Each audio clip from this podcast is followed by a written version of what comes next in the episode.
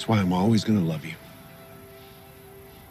No matter what happens, no matter what you do, I'm not going anywhere. I will always be here.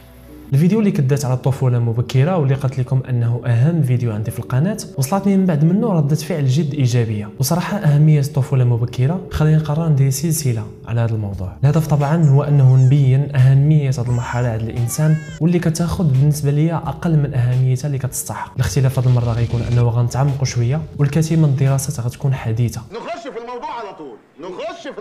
مرحله الطفوله المبكره كتصنع الانسان، والتجارب اللي كيدوزها الطفل سواء مع الاباء ديالو او مقدمي الرعايه عموما كتاثر على حياته من بعد وعلى صحته النفسيه والفيزيولوجيه وقدراته المعرفيه واداؤه المدرسي الى اخره، وممكن يكون عندها تاثير حتى على ما يسمى بتنظيم الانفعالات على المدى البعيد. لكن قبل ما نوصلوا لهذا الشيء ما كنردوش البال انه كاينه مرحله جد مهمه واساسيه في تكوين الدماغ واللي هي مرحله ما قبل الولاده. فشنو اللي كيوقع في هذه المرحله من تغيرات قبل اصلا ما يتولد الطفل، وعلاش هي مهمه، وكيفاش ممكن يكون عندها تاثير على حياتنا من بعد. بدينا في الاسابيع الاربعه الاولى بعد الحمل كتشكل الانسجه العصبيه من الطبقه الخارجيه من الخلايا الجنينيه، باش من بعد كيتشكل ما يسمى بصفيحه عصبيه، ثم كتطوى هذه الصفيحه العصبيه باش تشكل انبوب عصبي. هذا الانبوب من بعد 5 إلى 6 الاسابيع كيتفرق ل4 اجزاء: الدماغ الامامي، المتوسط والخلفي والحبل الشوكي. وامتدادا حتى الاسبوع الثامن كينمو الجنين بشكل سريع والوجه ديالو كيولي ممكن يتميز على انه وجه ديال الانسان. مثلا العينين كتبدا تاخذ بلاصتها في الامام وكيبان تقسيم القشره المخيه لنصفين، نصف على اليمين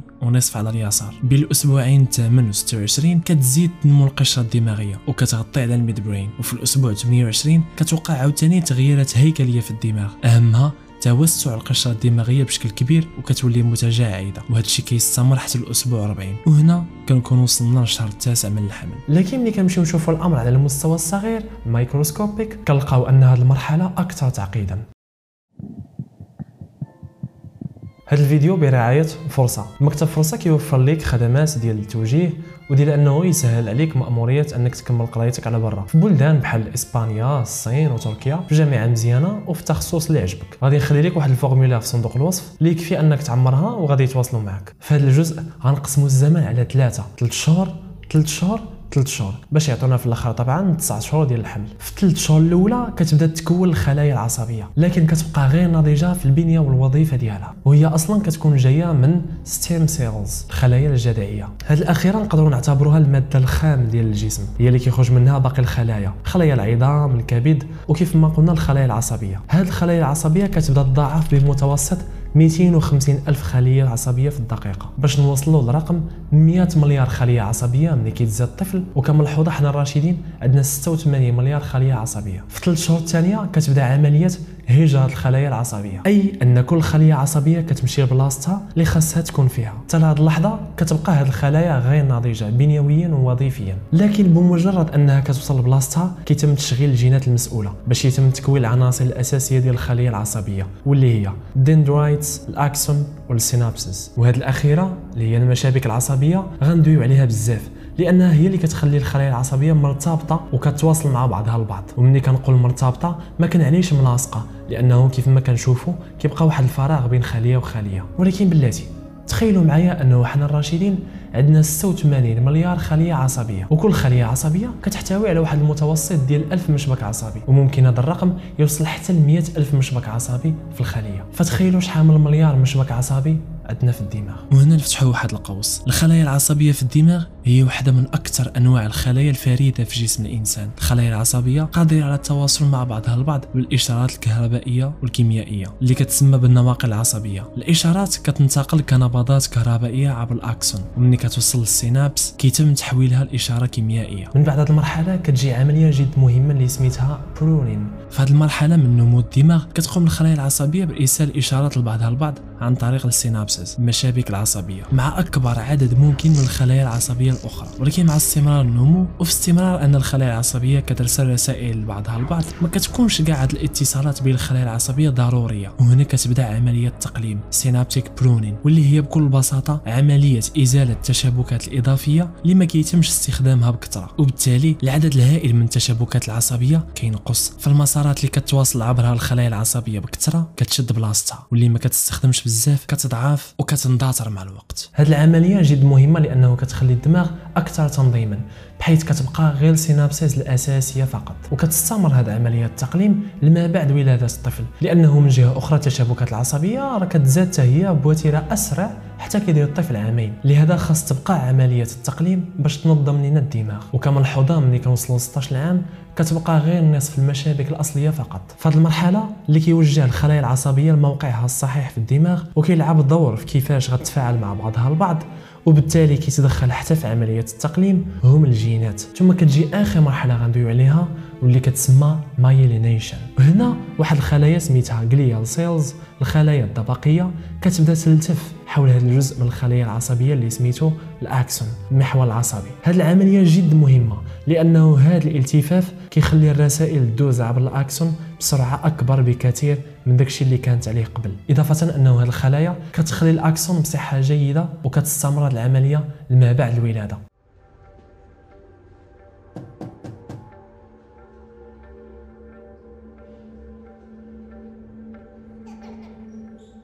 في الولادة أي بين الأسبوع 37 و 40 كيكون دماغ الرضيع كمل هذه المرحلة المعقدة من النمو، ودماغه جاهز يخرج للعالم. الوزن ديالهم عند الولادة كيكون بين 2 كيلو ونص حتى 4 كيلو، وهذا الشيء ينطبق على 93% من الأطفال. دابا السؤال هو علاش أصلا دويت على هذه المرحلة ديال ما قبل الولادة؟ إلا تولد الطفل في واحد الوقت مبكر، أي قبل من الوقت الطبيعي اللي خصو يتولد فيه، فإن الدماغ ديالو كيتوقف على النمو وما يكونش في نفس المستوى اللي عند الطفل الآخر اللي تولد في الوقت الطبيعي ديالو، وهذا الشيء ممكن يدير ليه مشاكل من بعد. مثلا الا تولد الطفل قبل ما تكمل عمليه المايلينيشن، فالمايلين اللي قلنا انه كيدعم الاكسون يقدر ما يتطورش بالشكل الطبيعي، ويقدر من يكبر هذا الطفل يلقى مثلا صعوبه في التركيز في المدرسه وصعوبه في تعلم مواد معينه، وهذا الشيء علاش الاطباء غير كيتولد شي طفل قبل من وقته كيحطوه في وحده العنايه المركزه لحديثي الولاده. خلاصه هذا الجزء من الحلقه الاولى ديالنا من السلسله هي انه مرحله ما قبل الولاده هي اللي كتشكل فيها البنيه الاساسيه ديال الدماغ، وكما كيقول عالم الأعصاب سيباستيان سونغ، توصيلاتنا العصبية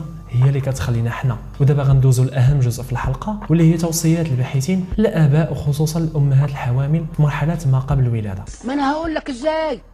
مش سألتني السؤال، أجاوب بقى سيادتك. أولا مشكلة العصر، تأثير التوتر أو الضغط العصبي على الطفل كيبدا من الرحم. الدراسات اللي تمت على الانسان او حتى الحيوانات وضحت ان التوتر اللي كتعيش الام قبل الولاده كيأثر على الدماغ والسلوك ديال الطفل. احداث الحياه العصيبه اللي كتعيشها الام او عيش كوارث طبيعيه او قلق الام المرتبط بمشاكل الحمل maternal anxiety كتزيد من خطر تعرض الطفل لمجموعه من المشاكل العاطفيه السلوكيه او المعرفيه في حياته من بعد. مشاكل بحال الاكتئاب او القلق، اضطراب نقص الانتباه مع فرط الحركه، واضطرابات السلوك. هادشي بلا ما ننساو ان الستريس ممكن يتسبب في الولاده مبكرة، لهذا مهم جدا ان الام في هذه الفتره تبعد على التوتر والضغط العصبي، وهذه طبعا مسؤوليه حتى العائله اللي خصهم يفهموا ان هذه الفتره ماشي ديال المشاكل وانما فتره ديال الراحه النفسيه. ثانيا كاع الباحثين تقريبا كينصحوا بالابتعاد على التدخين، لانه اصلا كاين ارتباطيه بين تدخين المراه والنقص في الخصوبه ديالها، كما انه تدخين المراه في فتره الحمل كتعتبر احد اكثر العوامل اللي كيسبب اثار ضاره على نمو الجنين، بحال زياده احتمال الولاده المبكره ونقص وزن الطفل ملي كيتولد. في واحد الدراسه استخلصوا مثلا ان تدخين المراه اثناء الحمل كيشكل خطر على النمو المعرفي والعصبي النفسي عند الطفل اللي يعرف ولاده مبكره، وفي دراسه اخرى حتى على نمو دماغ الجنين اللي يعرف ولاده عاديه. ثالثا الادويه، وهذه طبعا ما خاصهاش نقاش، قبل ما المراه الحامل تاخذ اي دواء خاص تستشار مع الطبيب ديالها. رابعا المخدرات، طبعا استهلاك الام الحامل الكوكايين مثلا كيأثر على صحه الطفل وعلى الوزن ديالو عند الولاده وحتى الراس ديالو كيكون اصغر. اما على المستوى بعيد الامد فاستعمال الكوكايين اثناء هذه الفتره ممكن يؤدي من بعد الى مشاكل في القدره على ملاحظه واداره المشاعر والافكار وحتى السلوك بالطريقه السليمه اللي كتعرف بسميه سيلف ريجوليشن، اضافه للعجز على المستوى المعرفي بحال معالجه المعلومات والانتباه، وممكن تبان مشاكل اخرى في المراهقه بخصوص اللغه والذاكره. واخيرا الكحول، شرب المراه الحامل الكحول في هذه الفتره حتى هو ممكن يؤدي الى مشاكل واضطرابات عند الطفل واللي كتسمى متلازمه الجنين الكحولي، واللي ممكن تشمل الاعراض الاتيه ملي كيتولد الجنين: انخفاض في الوزن ديال الجسم، صغر ديال حجم الراس، سلوك مفرط النشاط، ذاكره ضعيفه، وصعوبات التعلم. وحسب مراكز مراقبة الأمراض والوقاية منها فراه الحل الوحيد هو أنك ما تشربش الكحول، لأنه ما كاينش كمية آمنة من الكحول أو وقت آمن لشرب الكحول، وما كاينش نوع آمن لا بيرة ولا ويسكي. وكإضافة فالديسم 5 الدليل التشخيصي الجمعية الأمريكية لعلم النفس أضافوا تشخيص لهذا الاضطراب المتعلق بالكحول، سموه الاضطراب السلوكي العصبي المرتبط بالتعرض للكحول لفترة ما قبل الولادة. إضافة إلى أشياء أخرى جد مهمة في هذه المرحلة خاصنا ندوا لها البال، بحال التغذية المتوازنة وتجنب البيئة الجد ملوثة. قبل ما نكملوا، بلا شك انكم كتعرفوا بلي هذا النوع ديال المحتوى كيحتاج جهد ووقت طويل في التحضير، وباش نستمروا في انتاج الحلقات ونحسنوا المستوى التقني يمكن لك تدعم القناه عن طريق الخاصيه الجديده ديال يوتيوب واللي سميتها ميرسي، غتلقاها تحت الفيديو، يكفي انك تورك وغتختار المبلغ اللي بغيتي تدعم به القناه مباشره. كيف ما قلنا، ملي كيجي الوقت اللي كتولد فيه الرضيع كيكون الدماغ وصل ل 100 مليار خليه عصبيه، لكن نمو دماغ الطفل راه كيستمر ما بعد الولاده، خصوصا في ديك 3 سنين الاولى، وهذا غيكون موضوع الفيديو الجاي. شكرا لكاع الناس اللي كملوا الفيديو حتى الاخر، لهذا بارطاجي الفيديو مع الاباء والامهات او اللي عارفهم قرابه يوليو. شكرا للناس اللي كتدعم القناه سواء في الخاصيه الجديده ديال يوتيوب ميرسي او في باي بال، وما ننساش في الاخر نشكر الصديق كريم على التصوير والاضاءه، غنخلي لكم رابط الانستغرام ديالو في صندوق الوصف. شكرا، السلام عليكم.